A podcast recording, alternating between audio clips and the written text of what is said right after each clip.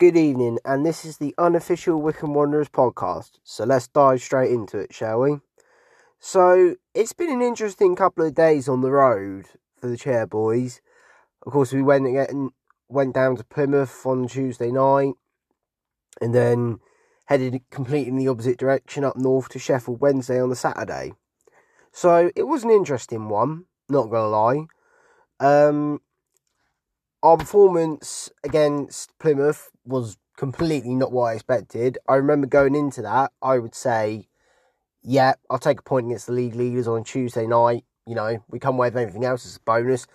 And bang, we come away with a 3 0 win. Brilliant. I think the thing I always always amazes me about Plymouth is it's not it, it is sometimes it's mainly with us, but you do notice it a lot that their fans are just sore losers. They really are. Like they just don't let it go that they've lost a game, and uh, their so-called fan pie face is uh, apparently one who's right up there because we all know about him tweeting "I effing hate Wycombe Wanderers." So get over it. You lost, mate. so anyway, what was surprising that is uh, Sam Vokes scored again. Two goal, two goals in two games for him. Uh, McCleary getting back back on the uh, on the mark as well. Not with a goal, but with an assist. So that's that's brilliant. That's good for him. I mean, everyone is very critical about um, Sam Vokes, but honestly, if he had more assists over goals, I would still take that. I'd still be sat. I'd, I'd still be happy with that. All right, yes, a striker's job primarily, yes, is to score goals, but like if they've got just as many assists you know, at least they're contributing something. They're not just a, pl- a player there to fill a gap. So, I mean, I think at one time, a couple of seasons ago, Harry Kane for Tottenham had more assists than he had goals. No one was complaining. I didn't hear any Tottenham fans at all complaining about that. So, I mean, I'd be happy with that. Question is, is would you all out there be happy with that? I mean, don't get me wrong, he, he's got he is getting back up the tally now.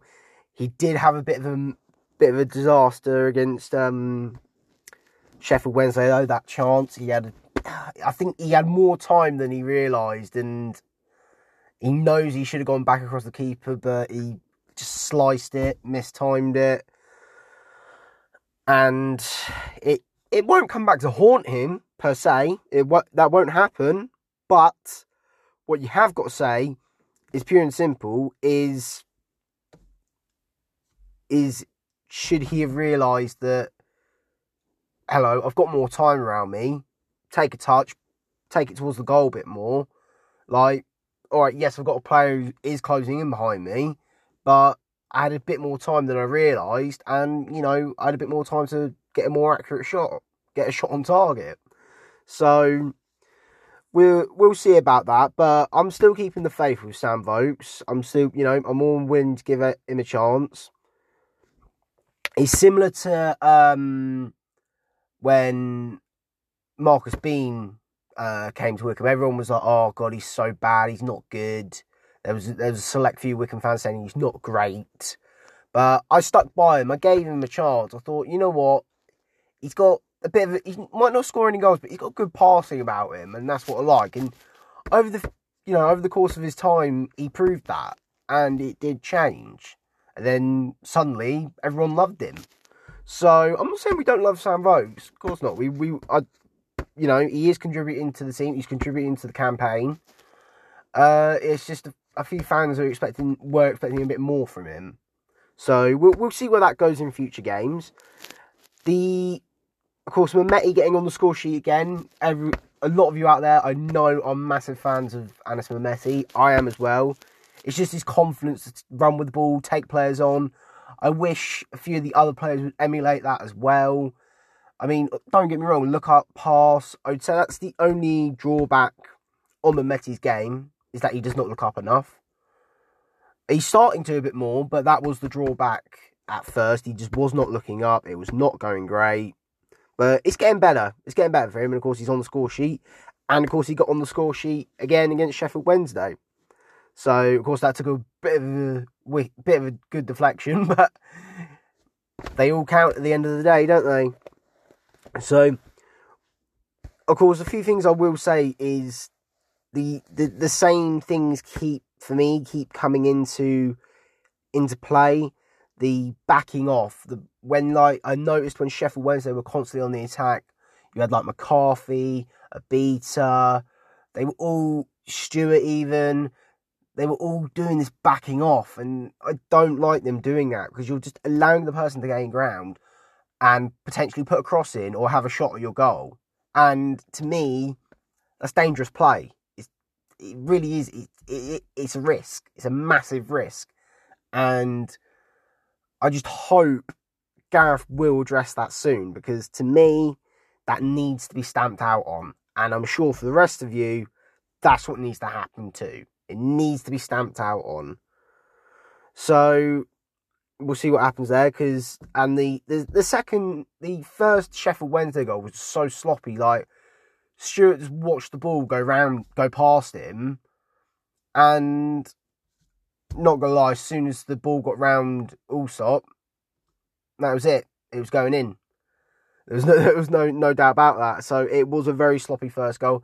Second goal they scored, I think, once I got around Stockdale. Sorry, let me get my words right here. Um, uh, what once um, but yeah, once I got around Stockdale, that was it. It, it was going in. There was no doubt about that. I think the second goal, I think Stockdale could have done a lot better. He really could have done. Um, he really could have done a lot better there.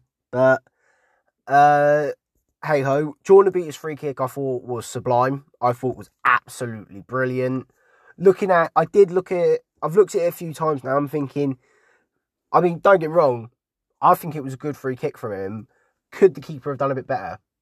Because you got to think he was on that side. But in, in saying that, I do think them sometimes them free kicks are brilliant. The ones where you, you know, you don't try and bend it round the wall, you don't try and dip it over the wall to the opposite side, to the keeper's opposite side. You hit it the side where the keeper is, get it right in the corner sometimes I think they're the best free kicks. One thing I will say, of course, is like two things really is the aggression midfield. There's not there's not enough aggressiveness. There's not enough like not like get up and go, but like there's not enough like you know challenging players. Like like I said, there's backing off, but in the midfield, it's like we're getting bullied. You know, Thompson needs to toughen up. Mehmeti, again, the same in the midfield when they're not on the attack, need to toughen up a bit more. So there just needs to be a bit more toughening up. So, and from McCarthy and from Obita, they just need to toughen up a bit more. So, and also the passing as well. I think that's the one thing we lack in the midfield. Not saying the players we've got can't pass the ball across the ground, but I'd say we do lack someone with a bit more vision, shall I say, in the midfield. Like, I'm not saying the players we've got haven't got vision, but I think we just need someone with a bit more creativity, a bit more unpredictability. You know, someone who can pick out a pass that's not predictable. That is what worries me at the moment. Is our style of play becoming too predictable? That teams are just reading it, they know what's happening, and there. Uh, the one thing I will say about, of course, about the stats is, of course, is very, very low. Of course, um, of course, 34% possession against Plymouth on Tuesday night, 16 shots, shots, 7 on target, 3 corners, 13 fouls. It really. I mean, of course, what at the end of the day, if you get the ball in, you know, you get the ball in the back of the net, it's a goal. But of course, the these stats can reflect on how a team's played. Like, you know, we might have bossed that game 3 0, but the stats might tell a slightly different story of what actually went on. But, hey ho, um, we got a good amount. Good amount there. The game, the Sheffield Wednesday game, uh, is the one that concerns me though, because throughout that game we only had six shots, and the only two that went on target were the two that we scored. So that does concern me a little bit. And of course, number of, uh, I was hearing a few fans before the Sheffield Wednesday game saying about the the referee, who has a bit of a reputation for you know, not putting in good performances, not making the right calls and things like that. There was there was an incident uh, where the uh, the Sheffield Wednesday keeper did come out, and he did. Uh, Mehmeti was chasing it, and Mehmeti went straight over him. Uh, was it a free kick? Was it not? Looking at it, looking at, I've looked at it twice. I still think there could be enough in that for a free kick, possibly, and a potential booking. I, I wouldn't say no. It's it's not a it's not a red card because you can't really tell if they're going towards goal or not. So I, I wouldn't say it's a red card. So, but we'll have to look at that. And of course, I think personally, a back three is our strongest formation, is our strongest defence. So, like a back three of uh, Stewart, Tafazolli. Uh, I would say uh, JJ on his day, but if there's a better choice there, that's one thing I hope Gareth will look for in January is a fullback with. I mean, don't get me wrong. I'd be more than happy to. I I I would like to see Jack Grimmer have have some game time and play. Um, but if the opportunity's there to get in another fullback who can sit well in that position, with with a bit of, not not like not like too old, but not too young, but with a bit of experience about them, say like mid to late twenties, uh, like twenty seven, something like that, uh, would be a good fit. So hopefully, maybe Gareth will look at that in January. Now, I'm going to take you on a bit of a rarity here, which is uh, it's rare actually. We get opposition managers praising uh, Ainsworth and our team because I I rarely see it. Of course, I mean I mean there, there is some about, but I mean I haven't really seen anything like this this season. So apparently they uh, Wednesday boss Darren Moore was saying that like you know we're organised, we're very very well prepared. You know, they're a good, we're a good team. You know, which is rare because when you get other EFL managers, everyone remembers, of course, um, Derek Adams. Like, least said about him, the better. Really, to be honest, uh, what he said about us. So, um, but yeah, it's rare we see that. It's rare we see that. Uh, so, like I say, um, so this season currently Sam Vokes is the top goal scorer now. He is part he's past McCleary with now six goals and three assists. Obviously, he'll sooner rather forget that uh, attempt against Sheffield Wednesday. And of course, Stockdale is getting really uh, is getting a lot of credit, which he full on deserves because all right, yes, he made a howler with the second goal on Saturday, but a few of his saves in that game were sublime. He was brilliant. So Stockdale really, for me, is getting a lot better, and he the motivation's there. He just, I think we just need to work on this defensive play and not solely rely on him, which I feel like what we're doing.